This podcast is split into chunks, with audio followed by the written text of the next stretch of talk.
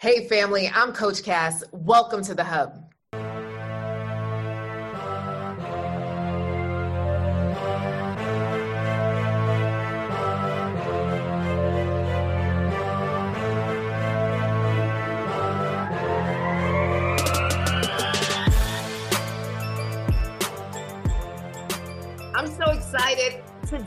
Have Jackie, the real estate investor from LA. Welcome, Jackie. How you doing, girl? How are you? How's everything going? Oh, really good. So, Jackie, you know we're nosy here at the Coach Cass Show. So, tell me, tell me a little bit about your love journey. Well, it's been a journey. Let's put it this way, to say the least. I, like a lot of career women, put off relationships for several years and decided that it's time I don't have any children, but it's time to share that life with someone else that you know I want to be a partner with, uh, I, want to grow old with, I want to have fun with. That's the most important thing to have fun, have laughs and a companion. And so I'm here. Beautiful. So have you ever been married? Like when was your your last relationship? I've, I've had casual relationships, but my last serious, I mean, as far as the marriage part of it, no, I was never married before, but I was engaged. Wow. And we're, we were months away from being married. And um, I made, there was a decision that um, this wasn't going to be a good marriage. And looking back, it was the best decision I made. Really? Yeah. So, you yeah. know, I'm pretty sure there's a bunch of people listening that are like, yeah, girl. Because we all know some really grumpy married people. So, being able to make that decision beforehand, you know, kudos to you. Kudos to you. So, I know there's been a whole pandemic that has kind of put a wrinkle in uh, dating. So, how how have you been thriving and surviving in in the pandemic? How's that been going for you? You know, I will say this mm-hmm. that for our world, you know, I have some friends in Italy, and when they told me that dolphins were swimming back into the Venice Canal, you know, I have a thing for animals. I thought that was a good thing. Yeah. To put it in a global perspective, and as it pertains to me in this country, it's been a great thing. COVID has been a very good thing. I have my family spend more time with them, which is great. I have a niece and nephew, they're twins, they're, they're nine years old, and I've been around. Number two, for me, okay, so back in 20, late 2017, I decided that I wanted to get back to health. And, you know, anyone who has been like overweight and, you know, they know that somewhere in their spirit there is this person that's fit, but they're not mentally ready. So I was mentally ready. So, you know, my quest starting 2018, um, the whole year, I lost 107 pounds. Wow. And so going back with and staying with my family temporarily, helping them out during COVID, my mother is Jamaican. And so if anyone who has Caribbean roots, you know, it, it, Jamaican people, I'm, I'm born in New York, but I was born on rice, I like, I like to say. My, I'm half Cuban, half Jamaican. So what, what this time being at my family proved to me was that my mind is ready my my my my strength in the men- the mental strength mm. to resist certain foods that are not good for me. I'm also going green. I've gone green and it's been great. I have not lo- i've not haven't gained a pound. I've actually lost. And exercising everything of course I, I miss weightlifting. Of course I mean miss the camaraderie in my circuit training, but I found alternative ways, which is what I think has been good for everybody in this world is alternative ways. It's like we don't even have to work in an office anymore, but be effective at home and everything is good. So infrastructure wise in my spirit, my in, my my spiritual infrastructure, my my physical well-being infrastructure, my you know, I've shed some friends that I wanted to share. Like yeah. got rid of them. Yeah. And so, you know, it's been a good thing. It's been oh, good. shedding friends. I'm for it. You know, one thing that I learned through this pandemic, uh, well, at least I thought I knew. In 2020, I told myself I don't need any new friends, right? Like I got right. my true blue, my people, like we're good. But then exactly. like I I found Clubhouse. and then Love I found it. all these new BFFs. I'm like, what? Can I tell you, it's been amazing Mm-hmm. it's like therapy. I was on one room for 11 hours and it didn't even feel like three hours. I've learned so much. I've met some incredible people.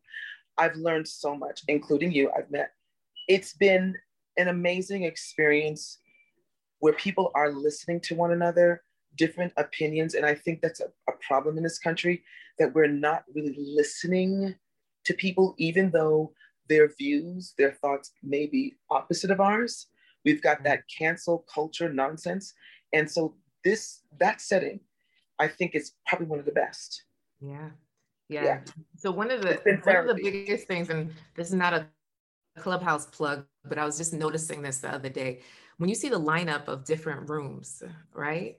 This is the most diverse I have seen in terms of oh, people, absolutely. speakers on a stage. Because what I used to say to people back in the day is that when you go to an event like hosted by a Black person, yeah. like usually it will be a sea of Black people unless they're commercialized, right? And then maybe a couple of woke white folk, right? Like right. that's it. But then if it's a white person on the stage, it'll be a sea of diversity. And it's like, wow, it's amazing how Black folks will easily support so many different cultures, but not oh, always the same from other cultures. But yeah. here on Clubhouse, I feel like we're getting a lot more diversity in listening and on the stages. So for me, it, it, gets me excited. It gets me excited of the future because I feel like once the world opens up, those who've made real relationships on Clubhouse can then also bring that into person.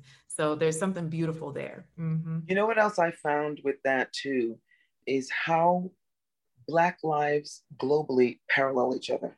Mm. You know, this whole debacle with Meghan Markle and Harry and the royal mm. family, and then Piers Morgan, you know, that wonderful mm. journalist in, in London.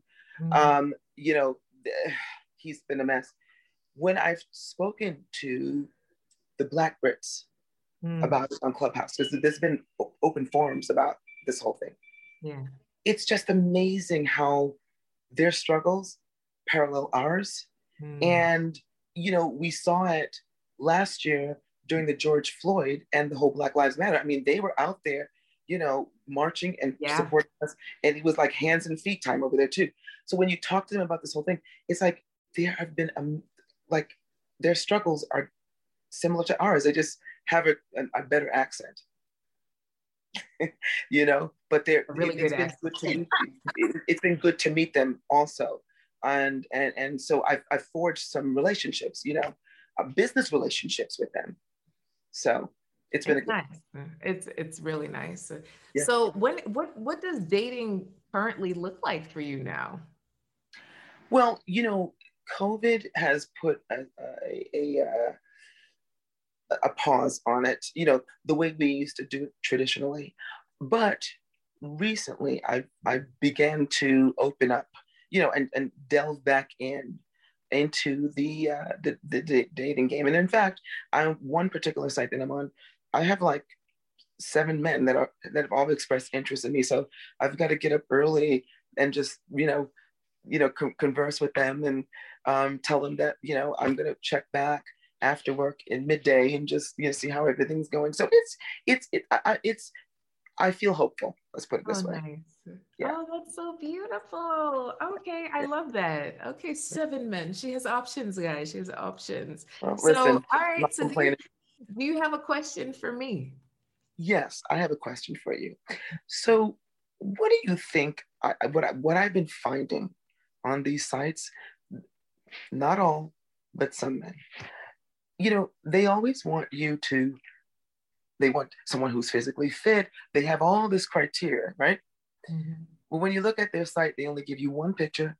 It's usually with just their head, you know, but it's always been it's always been advised for the women to have a, a couple of photos from head to toe. Mm-hmm. And it's like, why how do you approach this without judging Oh, the judgment, the judgment is there and the judgment is real. And and no matter what we're gonna judge. And what we found just statistically, the older men get, the worse their pictures get.